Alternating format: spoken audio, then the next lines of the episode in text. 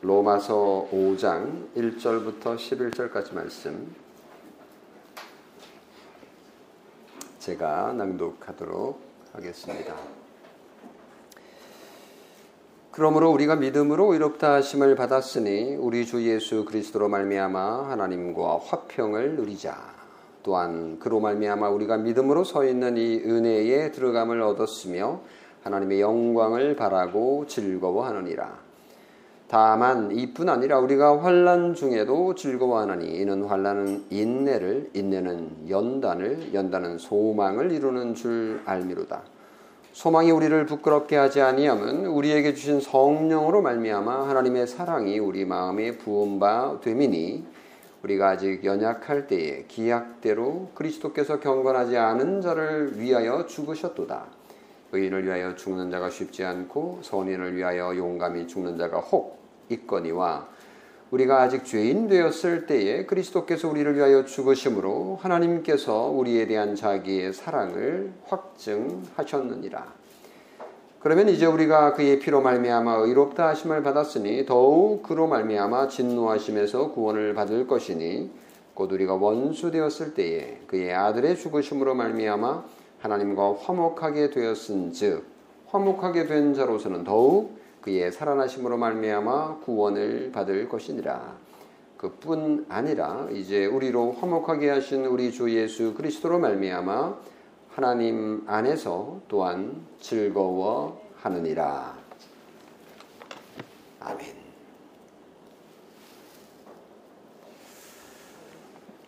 로마서 강해를 해 나가고 있는 중에 이제 오늘은 5장을 설교하게 되었습니다. 종종 예수 믿는 신자들도 죄의식에 사로잡히는 경우들이 있잖아요. 그러면 마음이 편치 않고 어, 괴롭습니다. 하나님이 두렵기도 하고요. 또 밤길을 걷다 보면 무서운 사람이 나타나 공격을 할까 두렵기도 하죠. 이건 예수 믿는 사람이든지 예수 믿지 않는 사람이든지 다 공통적으로 다가오는 일반적인 어, 무서움이죠. 근데 외부적인 경우도 있지만 또 우리 스스로 자처한 문제로서 어, 고통을 당하기도 합니다. 우리가 살다 보면 환란도 있고 어려움도 있죠. 어, 하나님께서 우리를 의인이라고 칭해 주긴 했지만 아직 우리는 완전한 인간이 아니기 때문에 여전히 죄를 범하는 그런 약한 어, 이 모습을 가지고 있죠. 그럼에도 불구하고 하나님께서 우리를 의롭다고 여겨주시는데 어떤 때는 이런 믿음이 너무 작아져서 마치 내가 멸망할 죄인처럼 고통할 때도 있는 것입니다. 그래서 오늘 설교 제목을 하나님의 사랑을 즐겨도 되나요? 입니다. 첫째 내지는 사랑을 즐기십시오. 둘째는 사랑을 소망하십시오. 셋째는 사랑을 의지하십시오. 첫 번째, 사랑을 즐기십시오. 이게 오늘 읽은 1절과 2절에 나오는 말씀이죠. 1절, 2절 같이 한번 읽어볼까요? 소리내서 시작. 그러므로 우리가 믿음으로 의롭다 하심을 받았으니 우리 주 예수 그리스도로 말미암아 하나님과 화평을 누리자. 또한 그로 말미암아 우리가 믿음으로 서 있는 이 은혜에 들어감을 얻었으며 하나님의 영광을 바라고 즐거워하느니라. 로마서 5장 내용은 사실은 이제 4장하고 이게, 연, 이게 뗄래야 뗄 수 없는 관계예요. 이제 그것을 1절 맨 처음에 나오는 단어에서 확인할 수 있죠. 뭐죠? 제일 먼저 나오는 단어가 그러므로로 시작하는 것에서 확인할 수 있습니다. 그러므로 우리가 믿음으로 이롭다 하심을 받았으니 땡땡땡 이렇게 되는 거죠. 그래서 로마서 5장은 로마서 4장 내용의 결론이라고 해도 과언이 아닌 거죠. 그래서 예수 그리스도를 믿는 사람들은 하나님으로부터 의롭다라는 은, 이렇게 의롭다 칭함을 받는 은혜를 받은 자라는 거를 절대로 잊지 마라. 이 말은 잊을 때도 있다라는 거죠. 역설적으로 보자면 잊지 마라.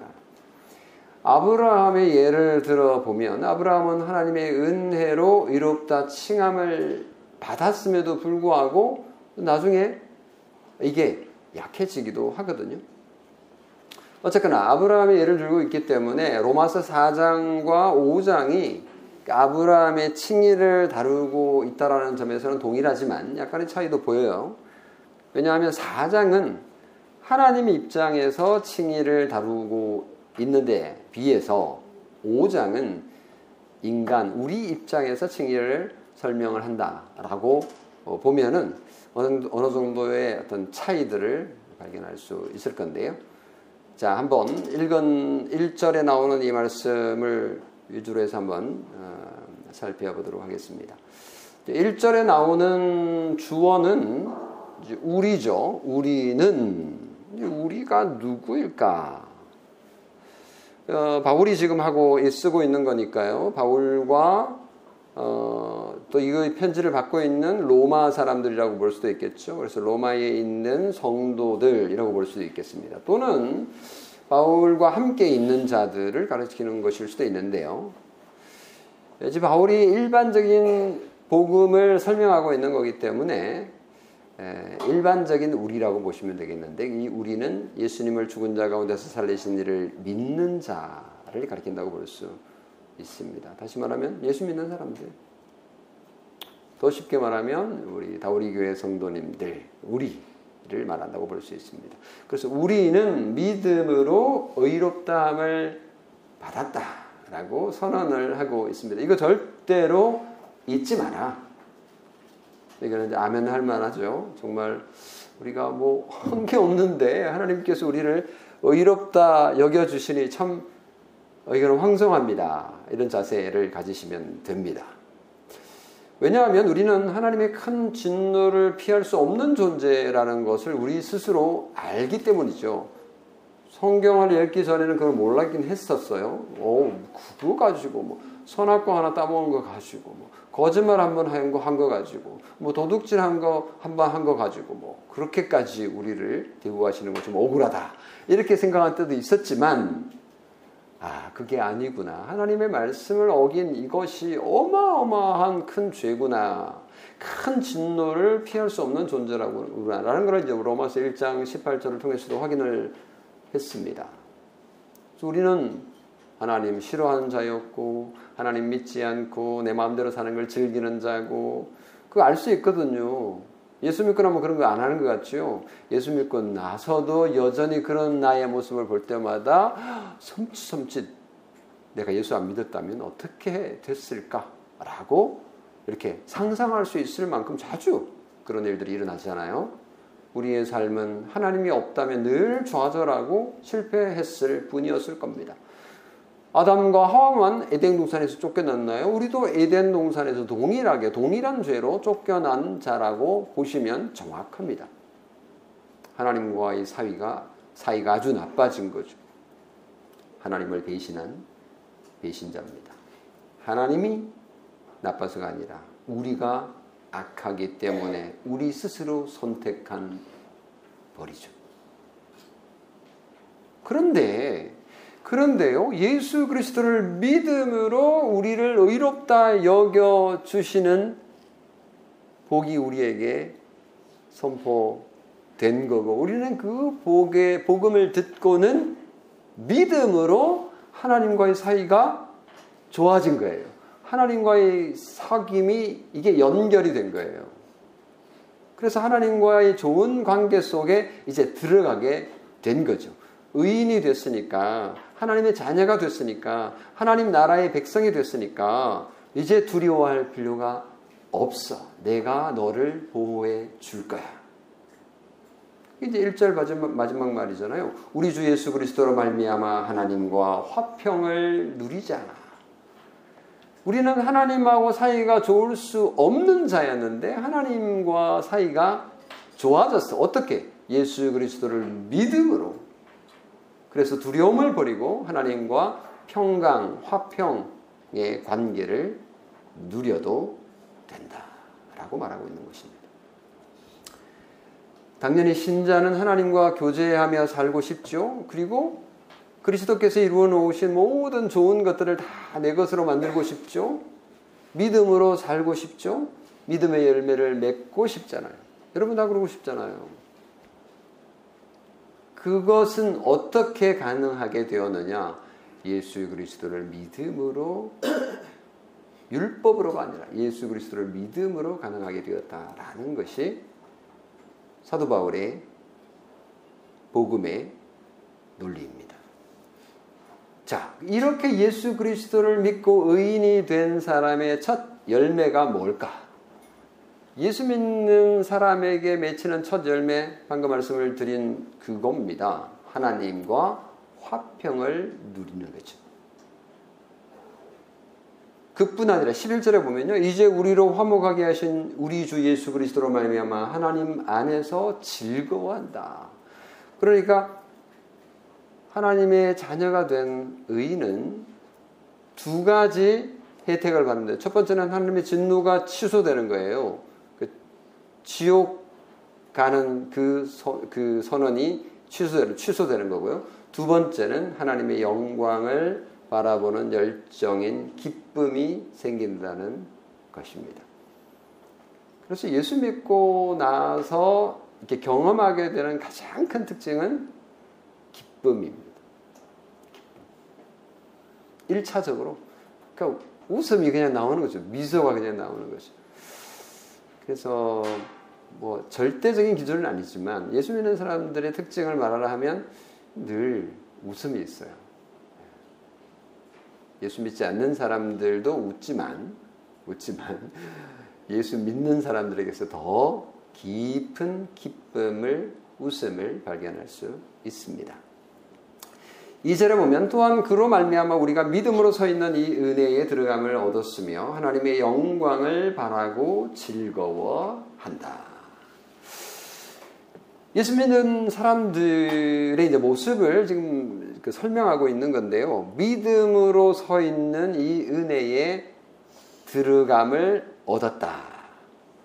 이 표현이 무슨 표현인지 좀 이야기가 좀 상당히 추상적인 단어라서 어려운데 들어간다라는 단어는 우리가 이제 이해할 수 있는 행동을 말하잖아요. 들어간다. 은혜, 믿음, 서 있다. 이것도 이제 행동 을 표현하는 단어인데요. 특별히 여기 들어간다라는 표현은 은혜에 들어간다라는 표현은 구약 성경을 생각해 보면 뭔가를 연상케 합니다. 왜냐하면 이 은혜를 얻을 수 있는 은혜 구약에서 은혜라는 것은 공짜로 얻는 거잖아요. 근데 가장 큰 은혜는 뭐라 뭐라 해도 죄의 용서인 거죠. 그래서 속죄가 일어나는 곳 그것을 이제 연상케 하는 거예요. 이 은혜로 들어간다. 속죄가 일어나는 곳으로 들어간다. 이건 구약시대 때 대제사장이 1년에 한 번씩 들어가는 성소 그 가운데서도 지성소를 연상케 하는 거죠. 지성소에서 죄인을 하나님께서 받아주시는 것입니다. 그래서 대제사장의 방문을 받고 하나님께서 이 지성소 안에서 특별히 속죄소 위에서 은혜를 베풀어 주시거든요. 그래서 그쪽 그 시연자라고 하는 속죄소를 다른 말로 시연자, 베풀시 은혜연자, 좌는 좌석이죠. 그 은혜를 베풀어 주시는 이 성소, 지성소 안에 들어감을 얻었으며 다시 말하면 하나님과 화해가 됐다는 거죠. 예수 그리스도로 말미암아 예수 그리스도를 믿음으로 말미암아 하나님과의 관계가 이제 소통이 이루어졌다라는 뜻인 것입니다. 그래서 예수 믿는 신자는 하나님의 영광을 바라고 즐거워할 수 있고 또 즐거워해야 마땅한 거죠. 하나님의 영광을 바라고 즐거워하는 것이 우리 삶의 모든 영역에서 나타나겠죠. 일하면서도 즐거워하고, 길을 가면서도 즐거워하고 성경을 읽으면서도 즐거워하고 기도를 하면서도 즐거워할 수 있습니다. 그 가운데서도 가장 충격적으로 이 즐거움, 하나님의 영광을 즐거워하는 것을 실천할 수 있는 것이 뭘까요? 예배겠죠. 오늘 여러분이 나오신 이 예배. 일주일에 우리가 한 번 하나님께 예배하는 것이지만 이것이 하나님을 즐거워하고 하나님의 영광을 즐기는 것이고 하나님의 사랑을 기뻐하는 것이다. 라는 것을 생각해 보면 여러분 정말 귀한 걸음을 하신 거고 정말 복된 자리에 계신 것입니다. 여기 이제 즐거워한다. 뭐 이런 표현은 잘 안 쓰죠. 그냥 뭐 우리식으로 말하자면 즐긴다. 인조이 한다. 뭐 이렇게 생각을 하면 돼요. 조금 에, 그 구어로 사, 쓰지 않고 이제 하다 보니까 즐거워한다. 이렇게 이제 좀 어, 멋있게 에, 사용한 단어이지만 그냥 즐긴다. 근데 요거 이제 본래 뜻을 보면요. 더 이제 좀 적나라하게 표현할 수 있는데요. 뽐내다. 자랑한다. 뭐 이렇게도 생각할 수 있어요. 그러니까 하나님을 뽐내도 된다. 하나님을 자랑해도 된다. 이런 뜻이니까요. 어, 그냥 근엄하게 뭐 미소 짓고 끝낸다가 아니라 어, 정말 기뻐하고 즐거워 뛰어 놀아도 된다. 뭐 이런 의미로도 볼 수 있습니다. 하나님께서 우리에게 주신 사랑을 생각하면 그럴 수 있다는 거예요.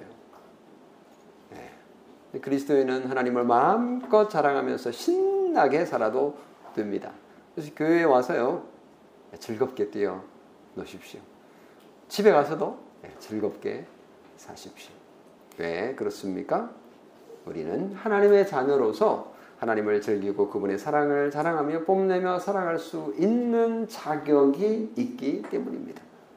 그렇게 누리며 사는 여러분이 되시기를 바랍니다. 두 번째, 사랑을 소망하라입니다. 근데 뭐, 목사님 방금 하신 말씀 다 알겠는데 잘 안 되잖아요. 이겁니다. 하나님과 좋은 관계를 유지하고 싶지만 어떤 사람이 원망도 생기고요. 특별히 환란이 몰아치면 하나님과의 좋은 관계 유지가 어렵습니다. 불평도 생기고요. 원망이 앞서죠. 하나님께 화가 나기도 합니다. 실망하죠. 당연히. 신자도 그럴 수 있냐고요? 그럼요. 목사도 그럴 수 있냐고요? 그럼요. 우리 솔직히 봅시다. 네. 환란 앞에 환란 앞에 우리의 진 모습이 그대로 드러나죠. 하나님의 영광을 소망하고 즐거워하는 건 너무나 당연한 거지만 우리의 현실 속에서 그것을 즐기는 것, 하나님을 즐기는 것 정말 쉽지 않습니다. 신자도 이런저런 이유로 환란과 고난을 경험하기 때문에 하나님을 즐거워하는 거가 쉽지 않다고요. 그래서 바울이 3절, 4절 말씀을 갑자기, 갑자기 예, 쓰고 있습니다. 같이 한번 읽어볼까요? 시작. 다만 이뿐 아니라 우리가 환란 중에도 즐거워하나니 이는 환란은 인내를 인내는 연단을 연단은 소망을 이루는 줄 알미로다 했습니다. 예, 이제 여기 고리가 나오죠. 환란, 인내, 연단, 소망이라고 하는 이 황금 사슬 고리가 등장하고 있습니다. 이 환란이라는 것은 이제 압박당하는 거. 이렇게 막 눌리는 거죠. 눌리는 거. 뭐 가위 눌린다. 뭐 그것도 뭐 영적인 환란이 일수 있겠네요. 요즘 말로 하면 이게 더 맞는 것 같아요. 스트레스를 받는다. 네, 요즘식으로 번역하면 환란을 당한다. 스트레스를 받는다. 이게 오히려 더 큰 것 같아요. 어, 옛날에는 외적인 그런 환란들이 많았어요. 뭐 가, 뭐 가난과 기근과 전쟁과 뭐 요즘 그런 것들이 없어진 지 꽤 많이 됐기 때문에 오히려 스트레스 이게 더 우리에게 와닿을지 모르겠어요. 이게 환란. 이런 스트레스를 좋아하는 사람 아무도 없습니다. 정도의 차이는 있지만 환란은 누구에게나 스트레스는 누구에게나 있습니다. 물론 어린이들은 뭐 큰 환란을 경험하지는 않죠. 뭐 엄마 아빠한테 야단 듣는 걸 뭐 환란이라고 생각을 하진 않겠죠. 예. 근데 이제 그게 반복되면 예, 학대가 되는 것이고 큰 스트레스와 환란이 될 수는 있겠습니다만은 그런 일들이 매스컴에 나오는 경우들이 있어서 안타깝지만은 보통의 경우는 어린이들은 별로 없죠. 청소년도 환란이라고 말할 정도의 어려움을 겪는 경우는 그렇게 많지는 않습니다. 그래도 요즘 학교가 전쟁터 같은 그런 삶이기 때문에 만만치 않은 어려움이 있습니다. 그래서 뭐 청년들이 볼 때 요즘처럼 뭐 저 살기 좋은 때가 어디 냐 이렇게 환란이 뭐냐, 뭐 어, 비참이 뭐냐, 뭐 이런 걸 물어보면 그런 거 뭐 책에나 나오는 거 아니에요? 뭐 이렇게 생각하기 쉬운데 어른들을 붙잡고 물어보면 누구나 누구나 크고 작은 환란들이 있었다라는 것을 알 수 있습니다. 물론 뭐 깊이 사겨야 그런 얘기를 하게 되겠죠. 그러고 보면 누구에게나 환란이 있습니다. 환란이 없다면 사실은 소망이라는 단어도 필요가 없을 거예요. 네. 죄가 없으면 구원이라는 개념 자체도 불필요했던 것처럼 이 소망이라는 말을 좋아한다면 환란을 우리가 인정할 수밖에 없는 거죠. 실제로 우리는 환란을 겪고 있습니다. 근데 이 환란을 잘 견디면요 인내를 인내로 나아가게 됩니다. 인내라는 말은 견고히 서고 확고 부동하며 참는 것을 말합니다. 그냥 참는 게 아니고 어 당당하게 견고하게 확고 부동하게 흔들림 없이 서 있는 것 이거를 이제 인내라고 어, 표현을 하는데요. 인내는 환란 당하는 사람들에게 정말 필요한 겁니다. 그냥 환란 속에서 그냥 자폭해 버리고 막 폭발해 버리고 막 그걸 도망가 버리고 그뭐 인내는 불필요한 거죠. 왜 인내가 필요해요? 환란이 있기 때문인 거죠. 환란에 꼭 필요한 성품이 인내입니다. 사실은 다시 또 말하면 소망을 생각한다면 인내는 반드시 있어야 되는 거예요. 네, 뭐 좋은 걸 바라는 사람이 인내는 하지 않는다. 이건 이제 불가능하고 말이 안 되는 거죠. 뭔가를 소망한다면 환란 가운데 인내해야 된다. 한 번만 인내하고 두 번만 인내하면 된다가 아니라 지속적으로 인내하는 자에게는요. 그 다음 단계로 나아가는데 연단을 얻게 됩니다. 이 연단이라는 표현은 잘 안 쓰는데 시험이다 이렇게 볼 수도 있고요. 어, 시험을 받는 거죠. 그러니까 환란을 당하면 인내가 반드시 필요하고요. 근데 인내가 뭐 잘 안 되니까요. 뭐 인내를 실패하기도 하고 또 성공하기도 하고 이런 과정 속에서 연단이 되는 거예요. 그래서 연단이라는 표현은 단어를 보니까요. 시험, 시험을 본다 이런 뜻도 있지만 신기하게도 성품이라는 단어도 돼요. 이 단어가. 캐릭터라고 하는 그런. 그래서 성품이라는 거는 연단 속에서 인내함으로 시험을 받아서 생기는 거구나 라는 거라는 것을 확인할 수 있습니다. 그러니까 좋은 성품을 가졌다라고 말할 때 그냥 태어날 때부터 얘는 완전히 어, 착한 사람이었어. 법 없이도 살 사람이었어. 이렇게 착각될 때도 있잖아요. 뭐 성품을 뭐가 하는 말이죠. 근데 아무리 좋은, 좋아 보이는 성품이라도 다 속에 들어가 보면 다 악한 것들이 따리를 틀고 있다는 거 알잖아요. 그래서 이 성품, 좋은 성품은요, 환란 속에서 인내를 통해 연단을 받아 나타나는 성품인 것이죠. 그래서 환란이 없는 자에게는 그리고 인내하지 못한 자에게는 이 연단을 통해서 주어지는 좋은 성품도 불가능한 거죠. 좋은 성품을 갖고 싶으시다면 이 과정들이 다 있어야 된다는 것을 알 수가 있습니다. 연단 곧 시험을 통과하지 않는 자는 소망을 가질 수 없습니다. 마지막으로 이 소망은 우리가 단순히 뭐 희망한다, 바란다 이런 정도가 아니고요. 여기서 말하는 소망이라는 것은 그리스도 안에 있는 하나님의 좋은 것을 기대하는 것을 말합니다. 그냥 뭐 소망이나 읽고 내가 원하는 뭐 컴퓨터 하나 원해. 나는 뭐 게임기 하나 원해. 바래. 뭐 욕망 이런 것을 소망이라고 말하지 않습니다.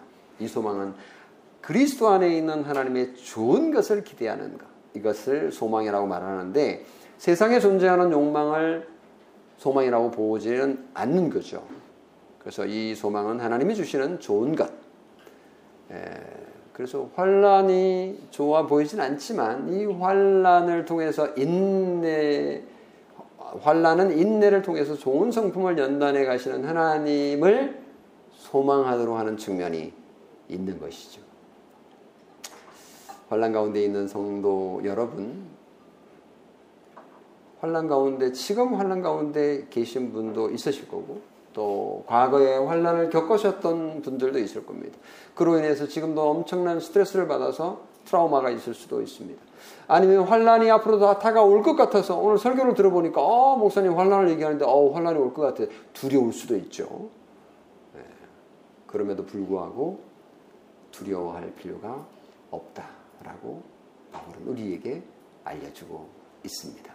왜? 환란의 끝에는 소망이 있기 때문입니다. 믿음으로 인내하십시오. 우리가 언제까지 인내해야 될지 알지 못하지만 믿음의 인내는 연단을 통해서 아름다운 소망을 우리에게 주기 때문입니다. 세상의 소망을 두지 말고 하나님의 나라의 좋은 것에 소망을 두도록 우리를 이끌어 주는 것이 환란이고 인내이고 연단인 것입니다. 성도는 예수 그리스도로 말미암아 믿음으로 굳게 서서 은혜를 누릴 수 있습니다. 믿음으로 서 있는 여기 서다라는 단어는 단순히 인간 스스로 서거나 넘어질 수 있다라는 뜻이 아니라 성도의 믿음이 하나님과 그분의 흔들림 없는 약속 위에 서 있기에 흔들림 없이 든든하다 이런 뜻인 거죠. 우리 스스로 나 할 수 있어. 내 다리 근육이 얼마나 센데 목사님 저 한번 만져보세요 알통. 어우 나 힘 세요. 그 믿음으로 굳게 서 있다. 그런 뜻이 아니라 하나님을 붙잡고 하나님의 힘을 의지한다라는 뜻이죠. 내 힘이 아니라. 믿음으로 서 있는다라는 말의 의미는 그런 뜻입니다. 그래서 성도는 하나님의 영광을 소망하는 가운데, 확신 가운데 나는 힘이 없고 지금 환란 가운데 있지만 하나님을 기뻐할 수 있다라고 말하는 자, 그렇게 해서 환란과 고통 가운데서도 즐거워하면 우리는 어떤 열매를 맺게 될까요? 네, 방금 말한 것처럼 그 고리대로 되는 거죠. 환란은 인내를 만들어내고 인내는 연단을 만들어내고 연단은 소망을 이루는 것입니다. 이 소망은 부끄러워할 필요가 없죠. 세상 친구들은 그리스도인의 소망을 황당해하고 또 놀리기도 합니다. 하지만 우리의 소망은 정말 자랑할 만하죠. 네. 그래서 5절에 소망이 우리를 부끄럽게 하지 아니하면 우리에게 주신 성령으로 말미암아 하나님의 사랑이 우리 마음에 예, 부음바 되미니 이렇게 말했지 않습니까? 우리는 믿음으로 기뻐하고 즐거워할 수 있는 아, 자격도 얻었고 그런 힘도 얻습니다. 왜냐하면 성령님께서 우리에게 그 힘을 주시기 때문입니다. 하나님의 사랑이 성령으로 말미암아 우리 마음에 부음바 되었다라고 하는 말씀이 우리에게 얼마나 큰 힘이 되는지 모릅니다. 우리 눈에는 안 보이지만 우리 마음 속에 오셔서 우리의 인격 속에 오셔서 머무시는 성령 하나님께서 우리에게 기뻐할 수 있는 힘을 주신다고 말씀하고 있습니다. 그것을 믿음으로 우리가 굳건하게 서서 환란 속에서도 든든히 하나님의 사랑을 즐거워할 수 있음을 믿으시기 바랍니다. 마지막으로 사랑을 의지하라.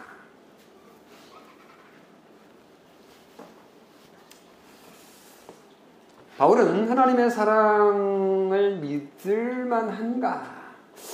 정말 목사님 뭐 바울 사도가 하는 이 말을 믿어도 되는 거예요? 그렇게 이제 의심을 할 수 있을 그것을 이제 염두에 두고 바울은 이거 믿음직한 거야.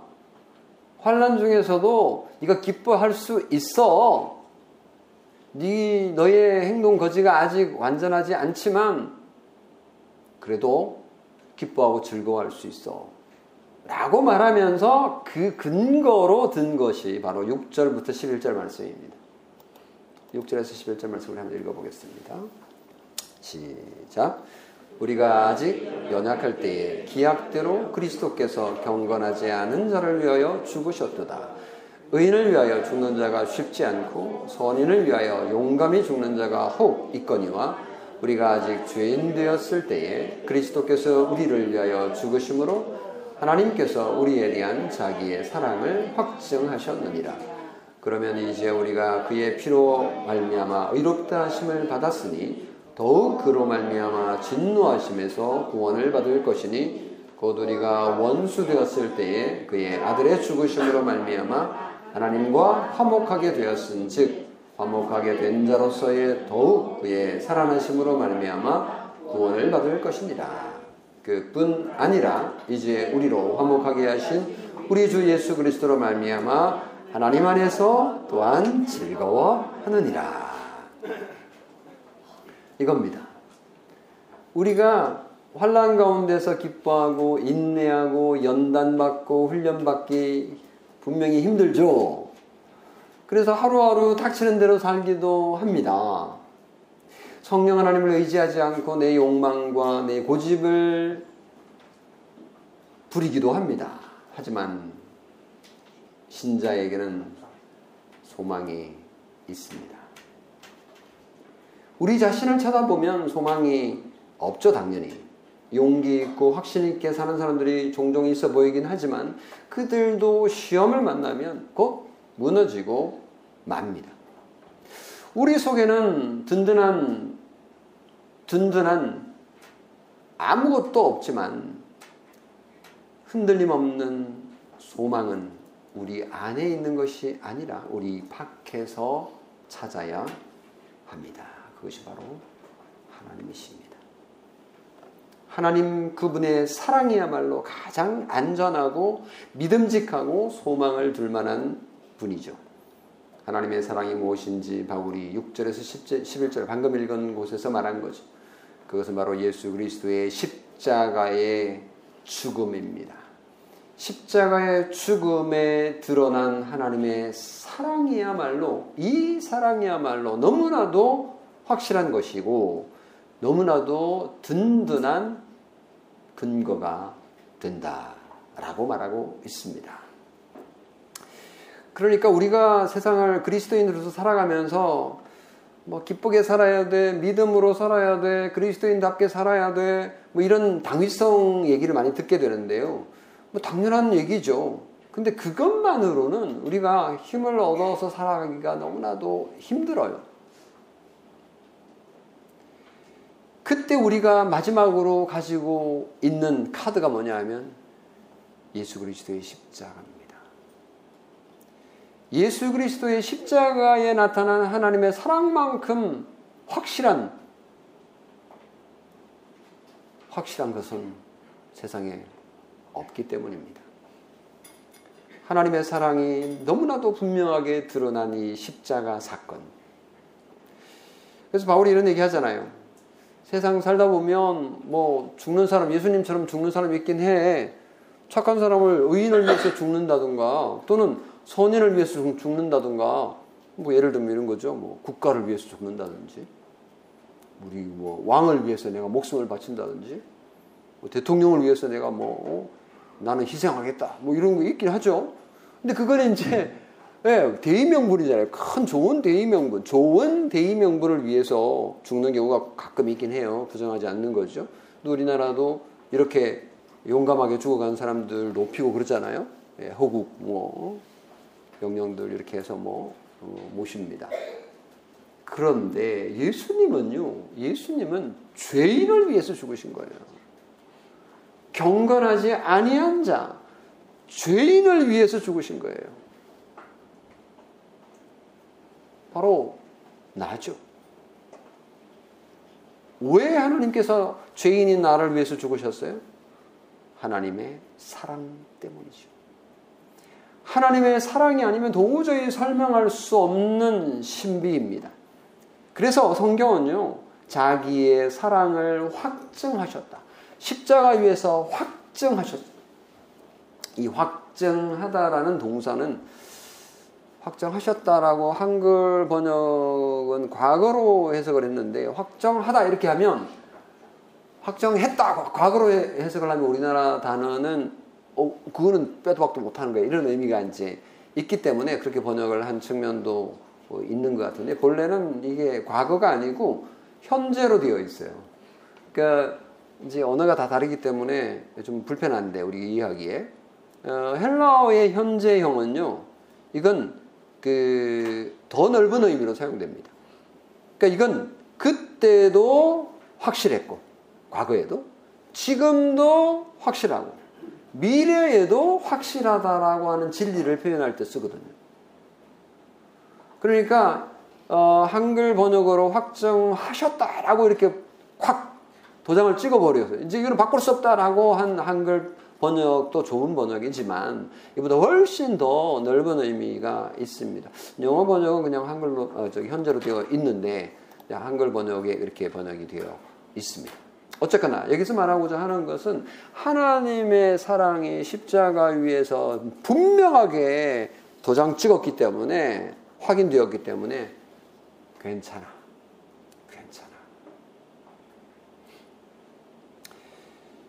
성도 여러분, 우리는 죄인이죠. 우리 모두 죄인입니다.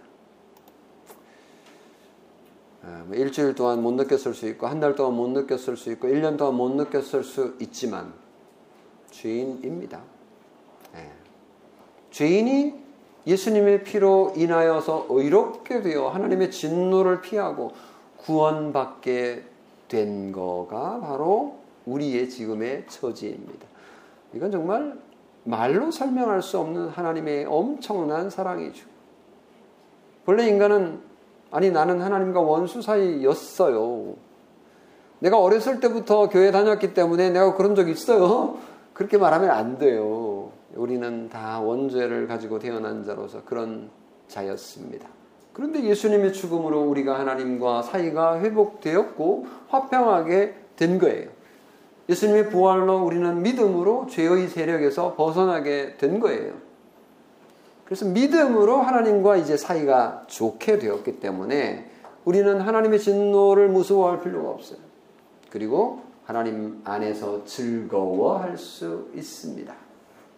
하나님 안에서 즐거워한다라는 것은 하나님을 즐거워한다. 하나님을 즐거워한다라고 번역을 해도 됩니다. 하나님 안에서 즐거워한다는 게 무슨 말이지? 아, 하나님을 즐거워하는 거구나. 하나님께서 하신 일을 즐거워하는, 좋아하는 거구나. 라고 적용할 수도 있죠. 그래서 기쁨은 구원받은 자의 특징입니다. 즐거워한다는 것은 그분을 뽐내고 자랑한다는 뜻이기도 하죠. 그래서 자랑스러워한다. 하나님을 자랑스러워한다.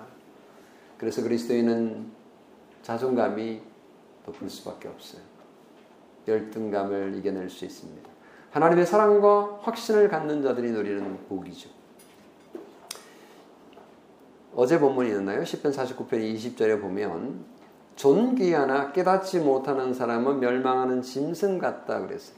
하나님께서 우리를 존귀하게 하나님의 자녀로 의인이라고 만들어 주셨는데 그걸 깨닫지 못하고 살면 바보 같은 사람이라는 뜻이에요. 자기 죄를 알지 못하고 자기 잘나는 맛에 살면서도 하나님의 사랑을 즐기고 있다고 큰 소리치는 신자도 문제죠. 자기 자신을 속이는 거예요.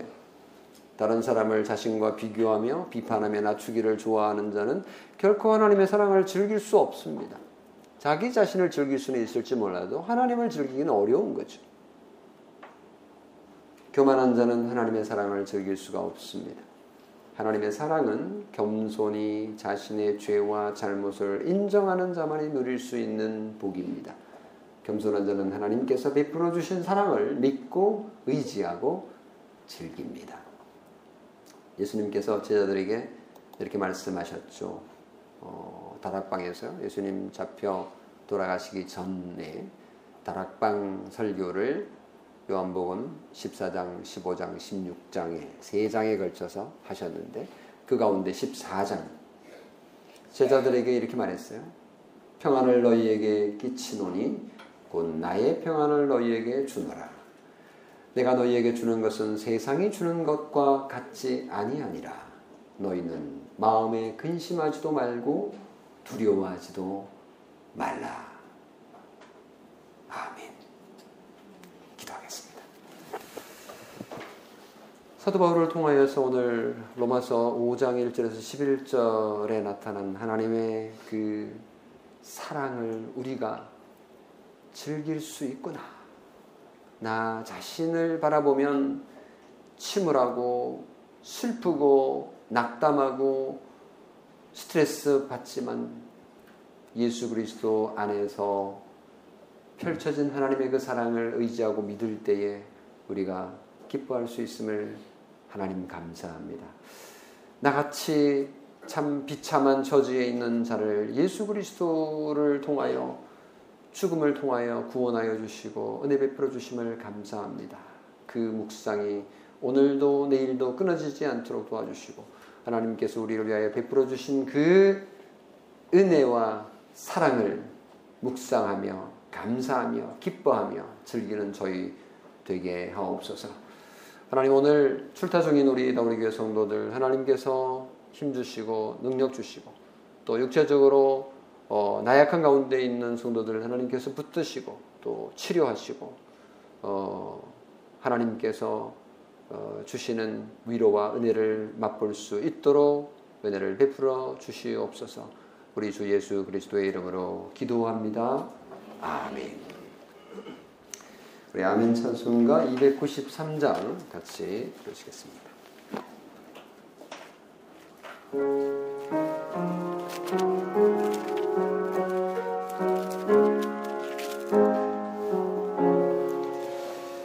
주의 사랑 비칠 때의 기쁨 오네 근심 걱정 물러가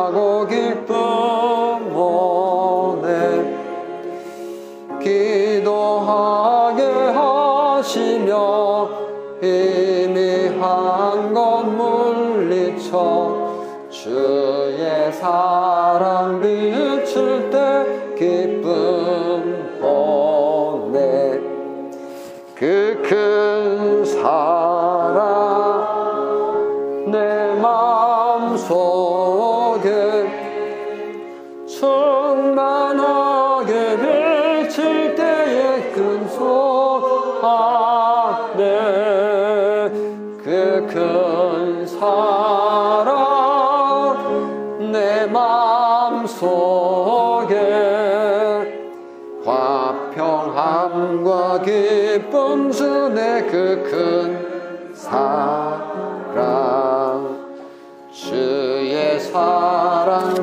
비칠 때의 이 세상은